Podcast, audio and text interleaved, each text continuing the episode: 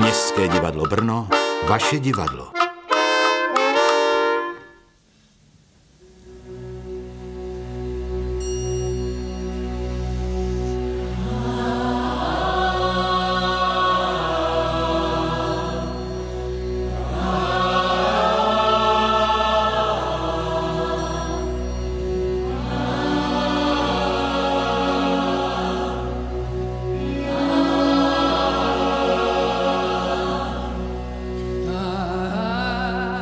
Zdenek Merta, Stanislav Moša, Ráj.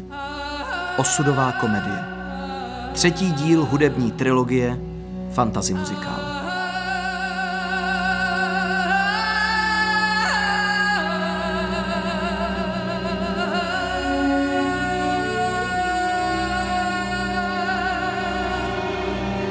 Na sklonku 80. let přišel tehdejší šéf činohry Národního divadla a první porevoluční ministr kultury Milan Lukeš za Stanislavem Mošou a řekl Teď nám na toho Jirku Žáčka napsal nějaký Zdenek Merta pár písniček, jestli se vám to bude zamlouvat. Jednalo se o chystanou adaptaci Aristofanových ptáků, které Stanislav Moša uvedl v roce 1989 v Národním divadle pod názvem Ptákoviny podle Aristofana. Text upravil Jiří Žáček a z logiky věci je zřejmé, že Zdenek Merta byl autorem hudby.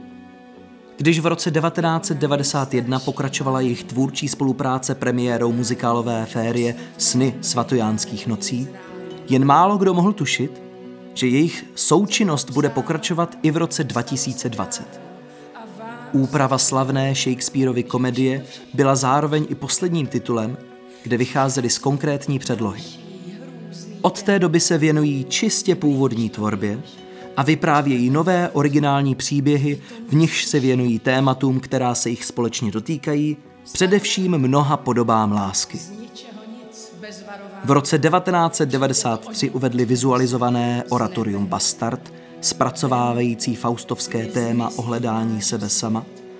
Následovala muzikálová opera Babylon v roce 1998, rozhrávající biblický motiv o lidstvu, které již od nepaměti nemůže najít společnou řeč. A v roce 2000 uvedli emocionální zprávu o nelásce mezi námi, muzikál Svět plný andělů. Následoval pohádkový muzikál Zahrada divů v roce 2004 a po něm již první díl muzikálové trilogie inspirované Dantovým opusem Osudová komedie, první díl Peklo, který měl premiéru v roce 2008.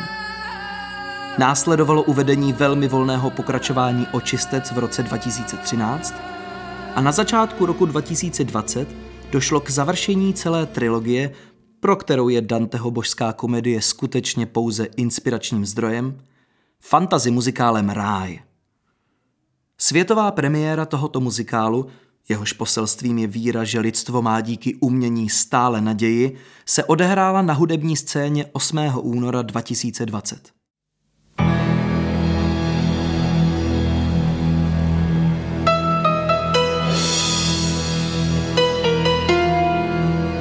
Sen o robotice je snem o světě, kde za nás inteligentní stroje odvedou veškerou práci sen o životě se spoustou volného času, sen o návratu do ráje, Bill Joy.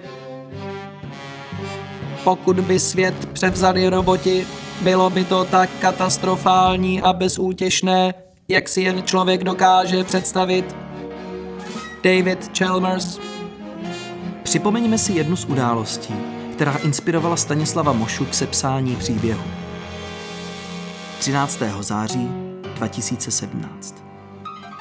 Koncert italského tenoristy Andrea Bocelliho v Pize ozvláštnil netradiční dirigent. Tím byl robot Yumi, který poprvé ve světové premiéře vystoupil spolu s orchestrem a svými dvěma mechanickými rameny jej řídil. Stalo se tak v rámci Mezinárodního festivalu robotiky v Pize. I když švýcarský humanoid Yumi Oddirigoval koncert perfektně. Hudebníci se mu museli plně přizpůsobit. Robot sice může vést orchestr, ale nemůže improvizovat nebo jakýmkoliv způsobem interagovat s hudebníky. Yumi, navržený švýcarskou firmou ABB se sídlem v Curychu, se také musel všechna gesta naučit. Předlohou mu byl dirigent Andrea Colombini. Bylo velice těžké to natrénovat, uvedl pro server Daily Mail Colombini. Yumi vyniká velmi vysokou úrovní v plynulosti gest i jemnými niancemi ve výrazu. Je to neuvěřitelný krok vpřed, co se vývoje pohyblivosti týká, oproti běžným, trhavějším pohybům vyskytujícím se u jiných robotů, řekl. Yumi, jehož jméno je odvozeno z fráze ty a já, se naučil všechny pohyby, které Kolombíny prováděl při nácvikových zkouškách, aby si robot mohl zapamatovat správná gesta. Spolupráce s robotem byla náročná i pro solisty. Sopranistka Borsiová vypadala znepokojeně, když ve svých růžových šatech čekala na to, až robot začne dirigovat klasickou árii, kterou měla ten večer interpretovat. Nakonec vše proběhlo bez problémů. K dokonalosti pak chybělo udržování tempa celým tělem i vitalita živého dirigenta. Bočeli, který je zrakově postižený, si musel tempo zapamatovat a nesmělo se stát, že by Yumi neplánovaně zvýšil nebo snížil tempo, protože by tím mohl umělce velmi rozhodit. Neexistuje žádný způsob, jak nahradit citlivost a emoce dirigenta, protože robot nemá duši. Je to jen rameno, ne mozek, ne srdce, řekl Kolombíny. Bohužel pro improvizaci zde není žádný prostor, musíte se řídit podle robota, řekl americký houslista Brad Rapp, který v orchestru vystupoval. Je to sice skvělý efekt, ale nestane se budoucností, dodal.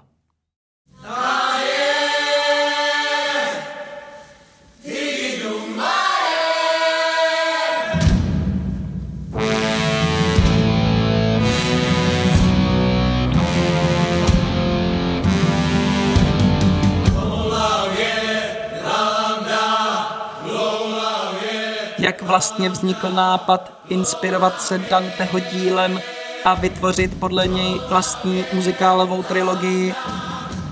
Věděli jste na začátku, jakým směrem se vaše dílo vyvine?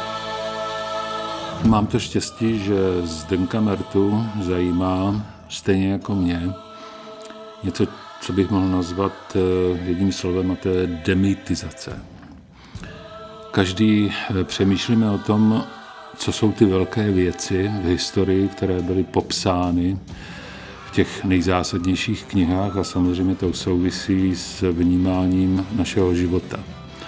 Tedy co je pro člověka konkrétně peklo, co je pro nás očistec a co může být pro nás ráj. Každý to vnímáme po svém a mě to vzrušovalo od nepaměti. Nevím, kdy jsem si já sám o tom začal přemýšlet a rozhodl jsem se, že vydám nějakou zprávu o tom, co ty tři fenomény znamenají z hlediska mého pozorování světa okolo. A tak jsem eh, nesmírně rád, že jsem k tomu svedl i Zdenka Mertu, protože všechny ty tři fenomény, peklo, očistec a ráj, já prostě vnímám velmi intenzivně, konkrétně kolem sebe při pozorování našeho světa. Když jsem s tím Zdenka oslovil poprvé, tak on se polekal, že je to teda plán na kus života, což se taky ukázalo, že je to pravda.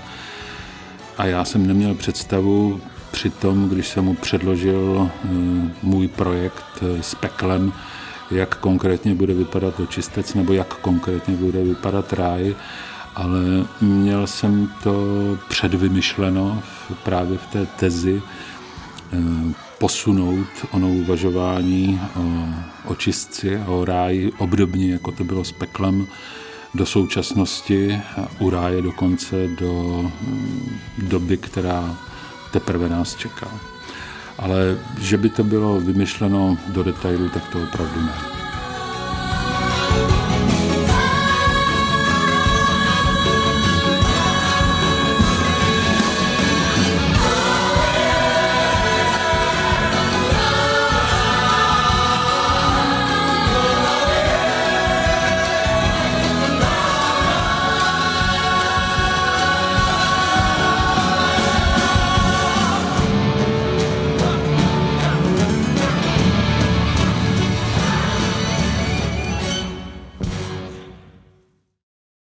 Motem muzikálu Ráj je věta Až se jednou na zemi objeví bytosti z vesmíru, stane se dorozumívacím prostředkem hudba.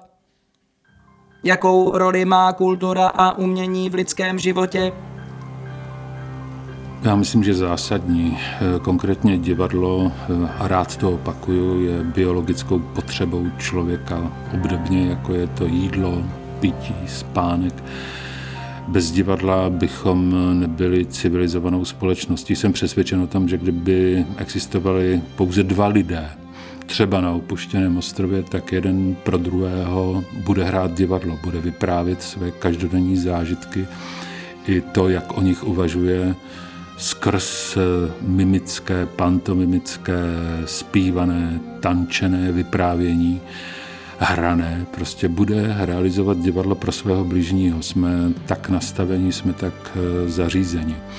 A divadlo je jenom jednou ze součástí té obrovské kulturní vybavenosti a potenciálu každého člověka, protože prostě my vnímáme od eh, prenatálního období rytmus srdce své matky v jejím těle a ten nás učí eh, uvědomovat si svět skrz hudbu. A tu hudbu, když vyjdeme do lesa, tak prostě vnímáme všude kolem. Vnímáme architekturu stromů, jejich eh, skulptury, které nám ledasco připomínají a chceme svým dílem to vše neže napodobovat, ale rozšiřovat právě o naše vnímání, o to, jakým způsobem chceme předat různé informace svému bližnímu, tak aby nám byl svět pochopitelnější, aby byla ta velká témata blížší, abychom si více mezi sebou rozuměli. A to je jedno taky z velkých témat právě ráje, že člověk jak eh, v průběhu generací lenoší a lenoší více a více, tak eh, využívá té obrovské nabídky, která se skýtá kolem něj což eh, řeknu jednoduše jsou stroje a dál třeba počítače a nechává za sebe pracovat v úvozovkách eh, jiné struktury vzdává se toho obrovského bohatství. A tak eh, mě iritovala jedna událost, když jsem byl svědkem shodou okolností na internetu. Internet to je něco jako oheň, je to prostě dobrý sluha, ale velmi špatný pán. Takže internet může mnohému posloužit a mě tedy posloužil tím, že jsem viděl koncert dirigovaný robotem a otřásl jsem se hrůzou, jestli to má být ta cesta lidstva, že nakonec předáme eh, tu naši chuť dělat umění právě těm strojům. A to byl jeden z těch velkých motivů, proč se v ráji objevují roboti, proč vyhrává počítač a nakonec likviduje naši lidskou civilizaci. No a samozřejmě ta druhá idea u ráje byla ta, že proč hledáme něco, co bychom tady na světě mohli si sami mezi sebou užívat. Ona, ta obrovská metafora vyhnání z ráje, teda čert ví, jak to bylo opravdu, eh, můžeme to přijmout, jakože to bylo tak, jak popisuje Bible, ale můžeme k tomu použít spoustu analogií toho, co vlastně člověka vyhnalo do situace, ve které se může cítit být potrestán a co je naším lidským úkolem hledat a následně naleznout, abychom se do toho v uvozovkách období ráje mohli znovu navrátit. A co se týče toho dorozumívacího prostředku, až tady přistane nějaká jiná společnost vesmírná, jiná civilizace, tak eh, to jsem taky někde četl, já se omlouvám, už jsem to zapomenul, kde to bylo, ale mě to fascinovalo, že prostě jsou možnosti, jak překládat jazyk člověka do jiných úrovní, ale myslím si, že nic nehovoří eh, lépe o nás jako hudba, která umí vyjádřit de facto všechno. Jsme svědky toho, když se zúčastníme koncertu, a to nemusí být koncert v jiné zemi, kde mluví jiným jazykem, ale my tu hudbu vnímáme jako posluchači s plnou šíří všech věmů, díky kterým k nám hovoří. Takže se domnívám, že to může být pravda. Samozřejmě nevím, jak bude naladěná ta jiná civilizace, že jo? Ale že to může být pravda, že ten komunikační prostředek eh, může jít přes něco, co je hodně blízké na jedné straně matematice, ale na druhé straně je mm, jednoznačně nejvyšším uměním, eh, kterého je člověk schopen. Odkazuju k různým symfoniím, které vznikly a když se do nich podrobně zaposloucháte a jdete s tou hudbou, tak ta vám dokáže odpovídat eh, na mnohé otázky, které by žádný vědec neuměl sformulovat ve svých odpovědích tak, jak je to ta moc velké hudby.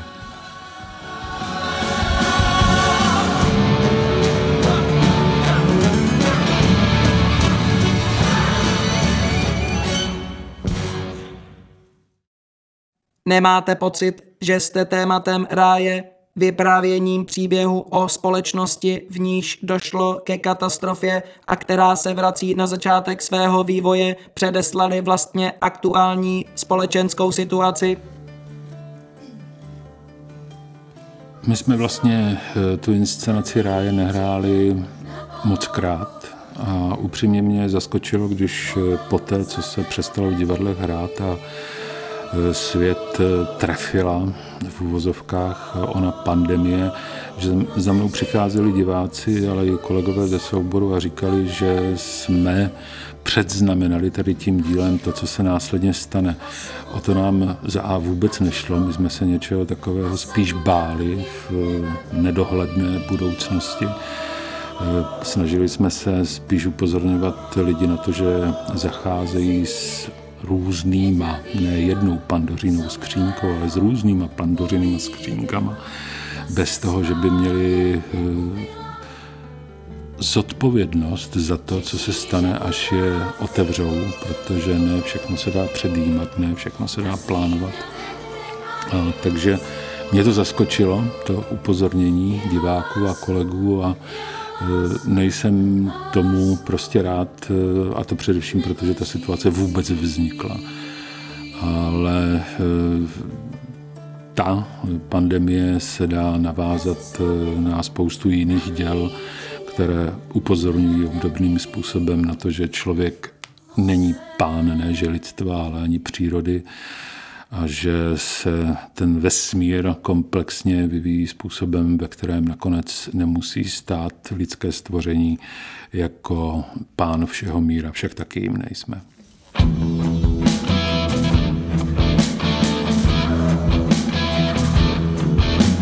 Co se stalo? Co se děje? Svět jako nový ráj nebo apokalyptické inferno? To jsou základní protichůdné motivy přítomné v každé futuristické vizi světa. Každý obraz bezstarostné budoucnosti v sobě automaticky nese i prvek nestability. Umělá inteligence, díky které bude v budoucnu možné splnit všechna naše přání, je současně také možnou příčinou dystopické vize světa. Je to pouze míra naší důvěry v možnost kontroly umělé inteligence – která určuje, zda nahlížíme na naši budoucnost jako na apoteózu technologického snu, že lidé mohou využít stroje k vytvoření ráje na zemi. Nebo zda naši budoucnost vidíme dystopicky jako svět, kde možnost vytvoření strojů s vlastní myslí přináší inherentní prvek hrozby. Stephen Cave a Kanta Dihalová ve své studii publikované v časopisu Nature analyzovali na třistovky děl z prostředí science fiction v nichž nalezli čtyři základní párové dichotomie, které modelově odkazují k protichůdnosti našich postojů k umělé inteligenci. Jednu takovou protikladnou dvojici tvoří vidina moci, díky níž lze umělou inteligenci použít k ochraně nově nabité rajské existence, v protikladu k možné hrozbě povstání strojů. Jakmile budou mít lidé zajištěn dlouhý život, dostatek volného času a jakmile budou splněny všechny lidské touhy, stane se hlavní potřebou tento ráj ochránit. Lidé mají ve zvyku nejen chránit svůj způsob života, ale také se ho mnohdy snaží vnutit ostatním. Umělá inteligence jako zbraň k udržení statusu quo je již dnes realitou. Nevýhodou vytváření těchto autonomních zbraní je možné nebezpečí, že umělá inteligence obrátí své zbraně proti svým tvůrcům, jak o tom již v roce 1920 v díle RUR píše Karel Čapek. Pokud by umělá inteligence mohla vykonávat kontrolu nad klíčovými systémy, výsledkem by mohl být stav, kdy lidé v lepším případě ztratí kontrolu nad svými životy. V horším případě pak úplnou eliminací lidstva jako druhu. Na každém rohu nastražená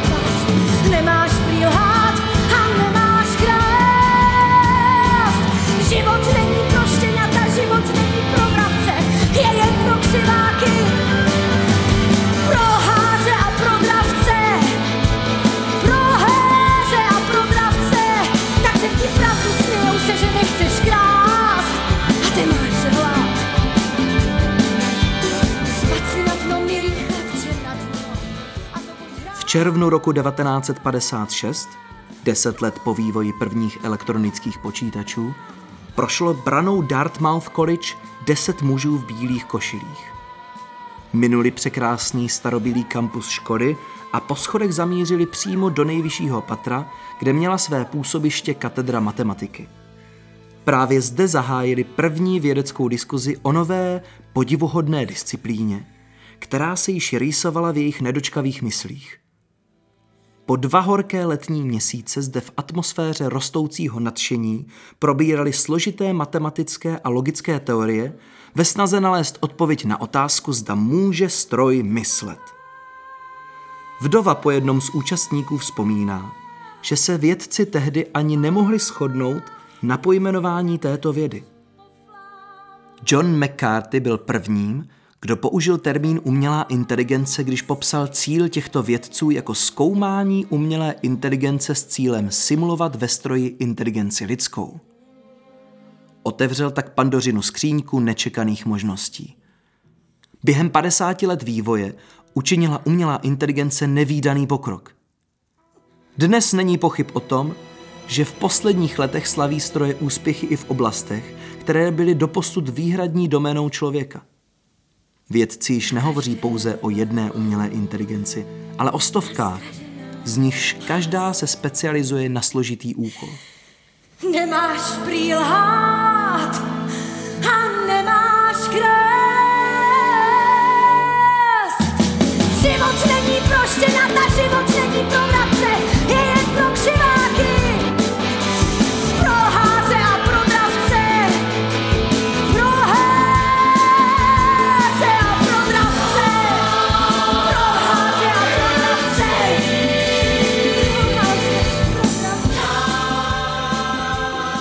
Americký filozof jazyka a mysli John Searle se ptá, zda může stroj myslet. A odpovídá kladně. Ano, robot může myslet, neboť i lidé sami jsou určitým typem stroje. Myslet tak může i digitální počítač, neboť i lidský mozek disponuje jistými programy. Znamená to však současně, že program také rozumí? Podle Sírla nikoli, neboť pouhá formální manipulace se symboly nezaručuje vědomí. Napodobení mentálních stavů a procesů v lidském mozku neudělá ze stroje myslící bytost, která by se mohla rovnat člověku. Simulace nerovná se duplikace. Robot je inteligentní, umí myslet, ale své činy nedělá vědomně.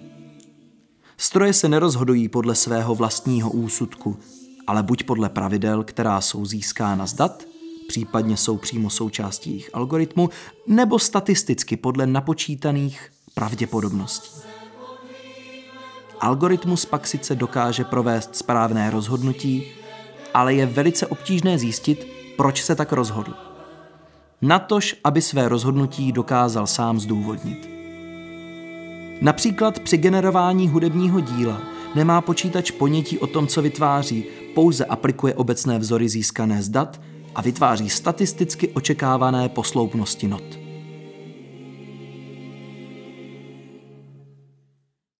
Přirovnal jste ráj až k jakési formě melodramu, tedy k žánru, v němž má hudba svou podstatnou funkci.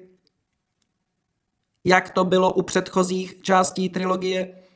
Měl jste tento vývoj v plánu již na začátku, nebo k němu došlo během tvůrčího procesu? Trilogie, tak to byl samozřejmě standův záměr. Já jsem vlastně ten plán nepotřeboval znát, i když jsme o tom hodně mluvili v průběhu času, a já jsem se s tím nějak vnitřně stotožňoval. Případě těchto kolektivních spoluprací, kdy hudba je jedním z článků, tak já eh, tak nějak nemám ambici vidět za roh. Když dělám filmovou hudbu, tak vůbec nečtu scénáře, protože, jak známo, první dojen dvakrát neuděláš. A když si počkám na hrubý sestřih filmu, tak z té atmosféry může vzniknout nějaká čerstvá invence. Což samozřejmě na divadle nejde. I když by to bylo krásný, kdyby mi ten muzikál zahráli nejdřív, já bych potom k tomu napsal hudbu. Určitě by to bylo dobrý. Když jsme začali psát Peklo, tak jsem rozhodně nepřemýšlel o ráji. Peklo byla trochu antická tragédie, já jsem potřeboval nějaký čas, jak, co si o tom hudebně pomyslet. No a potom jsme pracovali s tím textem, s vývojem postav a s takovou, s takovou tou latentní poližánrovostí, abych tak řekl. Ale tolik si to nepamatuju, je to vlastně strašně dávno. Očistec byla vlastně komedie, což, jak víme, je těžká disciplína. Ono napsat a zrealizovat představení, při kterém se lidi opravdu hodně baví a zároveň to má takovou tu jiskru ducha a nějakou vnitřní kvalitu, to je strašně obtížný. My jsme tam měli srandy dost, ale já si nejvíc pamatuju tu kapelu, jak hrála na jevišti. Dušan, Jura, Stano a samozřejmě Jára Záděra. To byla palba. To bylo peklo. No a ráj je poslední část, taková završující. A Standa o tom od začátku mluvil jako o symfonii. To znamená to téma hudby, která nás umí zachránit, probouzet v nás ty nejlepší myšlenky a tak. Což o to, já jsem na to odborník, napsal jsem o tom knihu, takovou fialovou, hudba je zázrak, ale popisovat hudbu verbálně je, jak známo, velmi obtížné a možná i zbytečné. Ale popisovat hudbu hudbou, to je vážně problém. Já měl vlastně úkol napsat hudbu, která by vypovídala o tom, jak je ona sama úžasná, jak nás umí spojit, jak nám nabízí most, po kterém přejdeme, nevím, do ráje. Když jsme dělali Bastarda před stolety, tak to představení mělo velmi temný konec. Všichni už byli mrtví a leželi na jevišti a nad námi vysel černý mrak.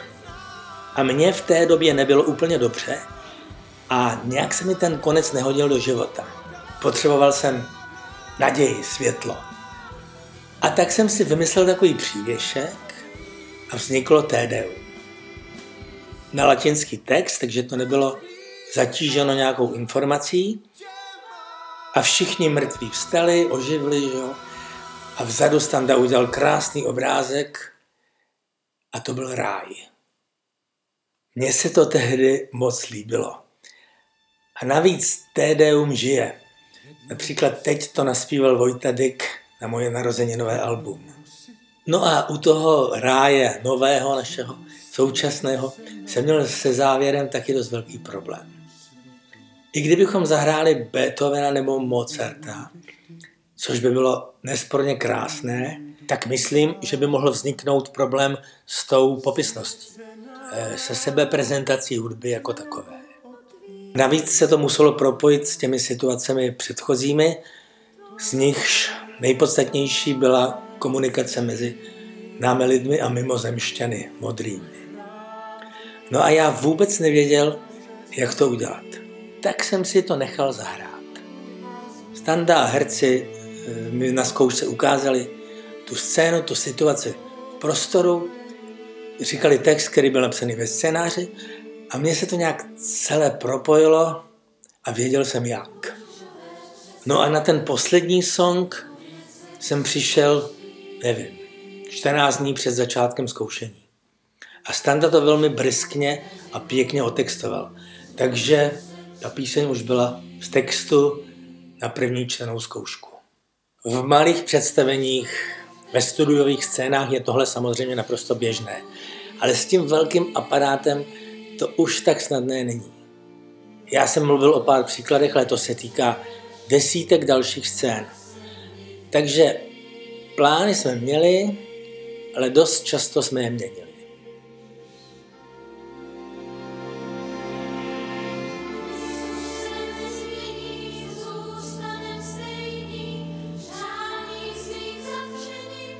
Jaký je váš vztah k umělé inteligenci? Vidíte v ní spíše hrozbu nebo potenciál? Soucno nebo mysl nebo vědomí jsou termíny, které běžně používáme. Používají je i poustevníci nebo vědci, ale ve skutečnosti o tom nevíme nic. Ne, že víme málo, nevíme nic, nula. A duše, ta neznámá energie, která nás provází životem, je velmi abstraktní pojem. Je frekventovaná v umění a i lékaři a e, vědci mluví o duši. Ale nevíme, co to je. Kde se vzala? Kde sídlí, kde bydlí? 21 gramů, ale čeho? Obava z umělé inteligence je strach z neznáma, který provázel lidstvo od jak živa. Třeba žijeme v paralelních vesmírech, to, co vidíme, je jenom nějaký odraz, nějaká představa, platonovská nebo holografie. To já nevím. A zdá se, že to neví nikdo. Je to otázka víry, v co kdo věří. Možná, že umělá inteligence má duši, ale jak to můžeme vědět, když neznáme ani tu svoji? Tím bych se vůbec nezabýval. A jestliže jsme ji, tedy umělou inteligenci, sami vymysleli, tak se jí přece nemůžeme obávat. Můžeme se obávat sami sebe, to jistě. Přínos těch nových technologií je prostě zjevný. Moderní medicína, používáme Google, mobily. My jsme si na to hrozně zvykli, ale to je úplně fenomenální záležitost. A jejich nebezpečnost je taky vysoká. Jako všeho, co vymyslel člověk. Třeba jaderné hlavice vymyslel. To, že ve vedení mnoha států jsou psychopati a že je svět prolezlý konspiračními teoriemi, jejich šíření vlastně ty technologie usnadňují, to všechno nebezpečí zvyšuje musíme být asi opatrnější. Ale je to celé tak trochu na nás. Jak s odstupem času a covidovou zkušeností vidíte téma ráje? Nemáte pocit, že byl v něčem až vizionářský? Zdá se, že umění je v předvídání, v předtuchách budoucnosti velmi zdatné. Jde víc do hloubky ale řekl bych, že je i přesnější než prognostické ústavy. A standovy náměty v tomto smyslu jsou silné právě proto, že mají vizi a jsou i dost původní, vzhledem k žánru dozajisté. Ale téma apokalypsy, které je samo o sobě věčné, v posledních desetiletích vyselo ve vzduchu. Dalo se očekávat, že po těch hodech, aspoň ve velké části světa, přijde nějaký malér jen se nevědělo jaký. A taky myslím, že jsme byli všichni překvapeni, jak málo jsme na podobnou situaci připraveni. Ale možná, že to nejde lépe se připravit, protože ty rány můžou přicházet z různých stran, tedy nejenom z východu, a můžou být z toho druhu, e, že si je vůbec nedovedeme představit. A taky možná, že Stanislav je lépe informován a že když odejde covid, tak přijdou modří. Přijdou modří nebo fialoví, my jim zahrajeme tohle představení a oni zas frnk odletí. Kdyby to takhle šlo udělat s tím covidem, že bychom pozvali všechny liry do městského divadla a zahrali jim peklo. Podle mě by nestačili zdrhat. No, ta původní standová myšlenka, že bychom zahráli všechny díly té trilogie ve třech dnech za sebou, asi není úplně reálná.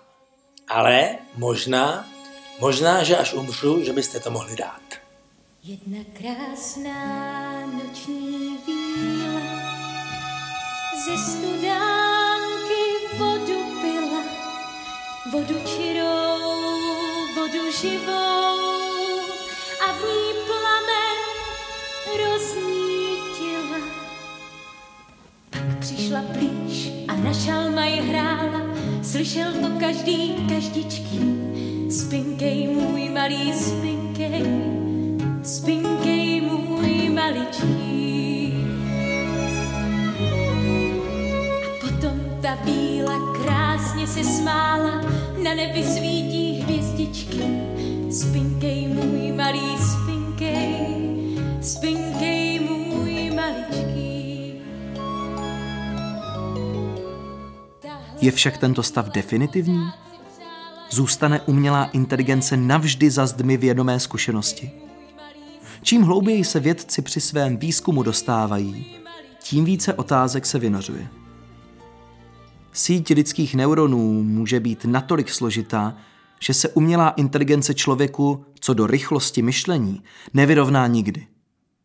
Skončili bychom tak nakonec s velmi výkonným hardwarem, ale umělá inteligence by se k vědomí nikdy neprobudila. Ať je tomu jakkoliv, jedno je jasné. Dokud nebudeme schopni vytvořit hardware alespoň tak silný, jako je lidský mozek, nebude možné uvažovat o vytvoření umělé inteligence, která by se vyrovnala člověku. Otázkou není, jak umělé inteligenci naprogramovat lidské hodnoty, ale jak lze umělou inteligenci naučit, že se člověk v mnoha případech nechová nutně logicky a že často dělá něco jiného, než říká. Vytvoření umělé inteligence, která by nezdílela naše lidské zájmy, by byla fatální chybou.